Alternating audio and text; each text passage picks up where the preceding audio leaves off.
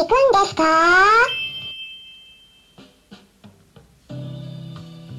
こんにちは。サラホリスティックアニマルクリニックのホリスティック獣医、サラです。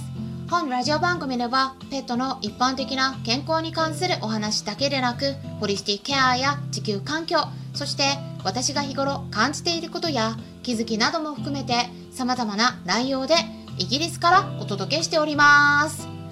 さて、皆さん、いかがお過ごしでしょうか？本日はですね、クラブハウスにてお悩み相談会を行いますよ。はいはい。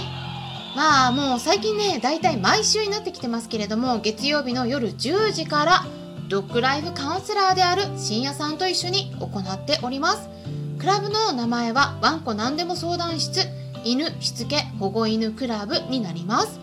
え、何かね、知りたい方、相談したい方、保護犬活動について聞きたいとか、え、何でもね、相談など質,、え、質問もね、お答えしていきますので、気になる方はぜひいらしてください。えそして深夜さんはね、基本的にはワンちゃん担当なんですけれども、え猫ちゃんに関することは私の方からお答えしていきますので、猫ちゃんに関するご相談も何かありましたら、お気軽にご質問いただいて OK です。ということでね、えー、さて昨日は何の日でしたでしょうか？はい。はい。いつもと違うんですよ答えは。私のイベントではないです。はい。今回のお答えはアメリカの独立記念日でしたね。はい。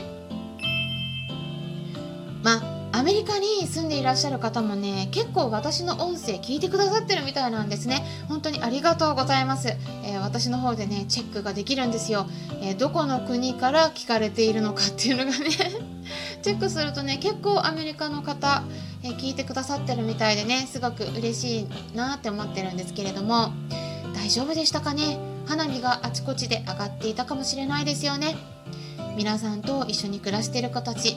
ねちょっと大丈夫かなって心配になってたんですけれども花火が上がるとね怖がってうろうろしたりパニックになってしまったワンちゃんもいるかもしれないですよね。うん、時々ねやっぱり扉とか爪で引っ掛けすぎて血みどれになっちゃう子とかいるんですね、うん、だからね、えー、できるだけね気持ちを落ち着かせることができたらって思うんですけれどもあとはね、えー、日本の方もね豪雨で災害に遭われた方もいらっしゃるみたいでニュースになってたので私もちょっとねあの近隣に住んでる方の状態をチェックさせてもらって、まあ、一応大丈夫だったっていうことで安心してたんですけれども被害に遭われた方とかね避難されてる方本当に大変な思いされてると思いますしなんかねやっぱ動物たちがね大丈夫なのかなって災害の時すごいやっぱ心配になりますよね。であとはねあのその他の地域でも結構雨がねあの集中的に降り積もることがあるみたいなので、えー、皆さんもね気をつけてくださいね。あとは、まあ、やっぱり台風が来たりもねしますから豪雨とか雷などの音を怖がってしまう子が増えてくるかもしれないのでねそんな時のために、え、今から対策についてお伝えすることで、えー、皆さんにとってちょっと心の準備ができたらいいなと思って今回お話しさせてもらうことにしました。なので興味のある方あのある方は 是非最後まで聞いてみてください。はいすいません。時々噛んでしまうんですけれどもあのあまり気になさらず 流してってください。はい、でね、えーと、ハーブとかホメオパシーとかねアロマセラピーいろんなね方法取れるんですけれども今回ちょっとそこは省いて、えー、また別の機会にねお話できればと考えています。今回はですね対策の中でも体に巻きつけるタイプのものがいろいろあるんですね。うん。ということでお伝えしていきます。例えば有名な商品としては、えー、カタカナでサンダーシャツ。っていうものがあります。まあ、これはもともとはアメリカ製なんですね。なので英語で言うと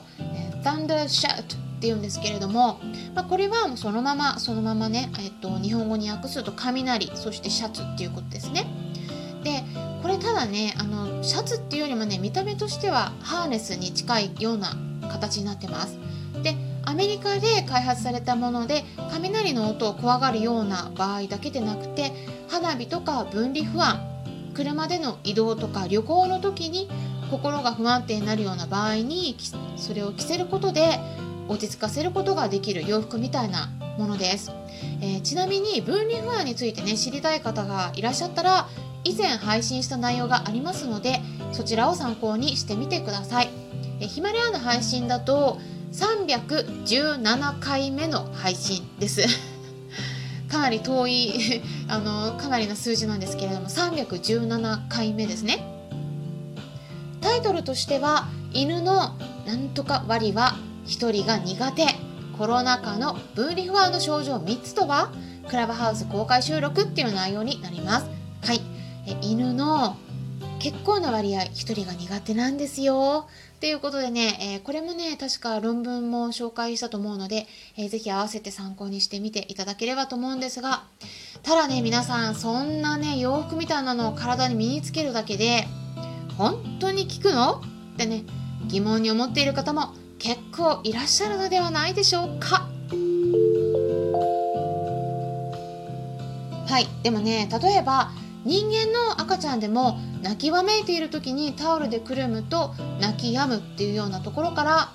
体に何かを巻きつけると気持ちを落ち着かせる効果があるということで応用されているんですね。で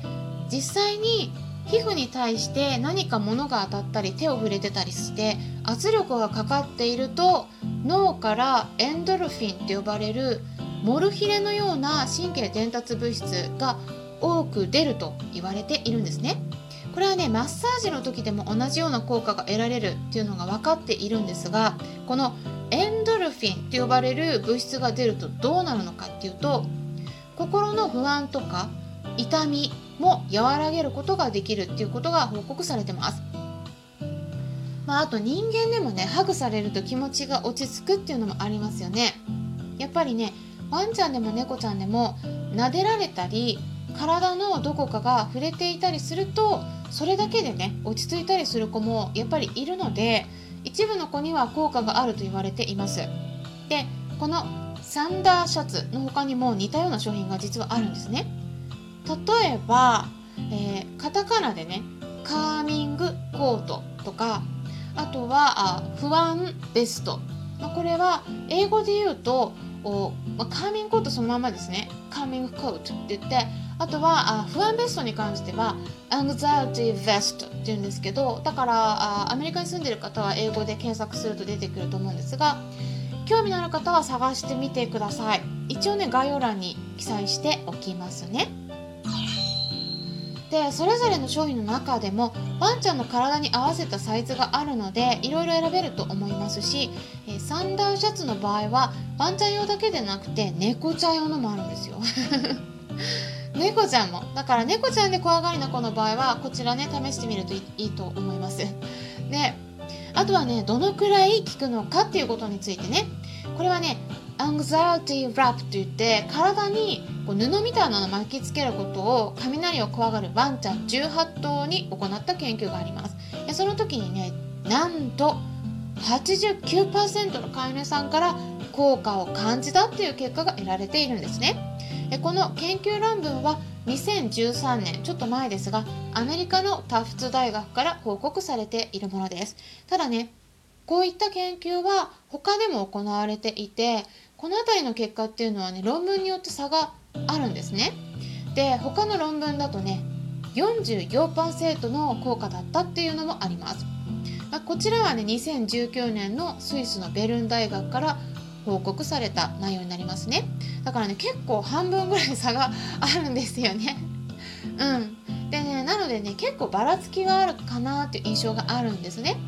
じゃあ私の方ではどうかっていうとね飼い主さんからお話をお伺いしてる感じだと半々ぐらいかなっていう感じで、えー、ま、聞いたっていう方もいれば聞かなかったっていう方もいるんですが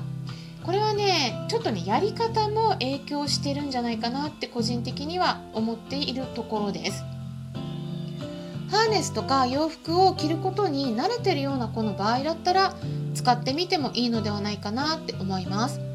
ただ他の方法もあるんでねそれについてはまた別の機会にお話ししていくんですがあのやっぱりね今回お伝えした対策っていうのは突然する時に着せるのっていうのはねやっぱね効果出にくいんですよ。うん。それよりもまず普段の時から着ることに慣らしていった方が効果が出やすいです。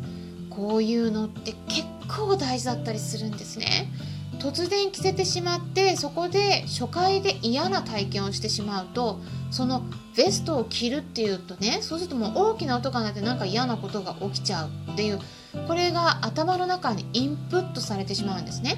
そうすると逆効果でなんかベストを着せたらもうね余計呼吸が荒くなっちゃうとかそわそわするとかそういった反応が出てしまうことがあります。私たちもそうですけれども結構ね First Impression って言って第一印象ってすっごく重要なんですね。その時に頭の中にインプットされた記憶って結構後々取り去るのが難しくなってしまいますから何かを使いたい時は一番最初が肝心なんだと。いうことをね是非覚えておいてください。最初にいい体験をさせることがとっても大切になります。はい。最初にいい体験をさせることがとっても大切です。そのあたりの使い方についてもね是非確認してみてください。ということでね、えー、今回は豪雨とか雷や花火などの音を怖がる声の対策法についてお伝えしていきました。これからの花火大会シーズンとか雨とかあと台風もありますからね、えー、そういった時期に向けて対策を考えていただくきっかけになればなと思います参考になったという方はよろしければいいねボタンのクリックとかフォローもしていただけたら嬉しいですしもしも周りにもお困りの方がいらっしゃったらぜひこの音声配信を紹介してください。それではまたお会いしましょう。ホリスティック獣医、サラでした。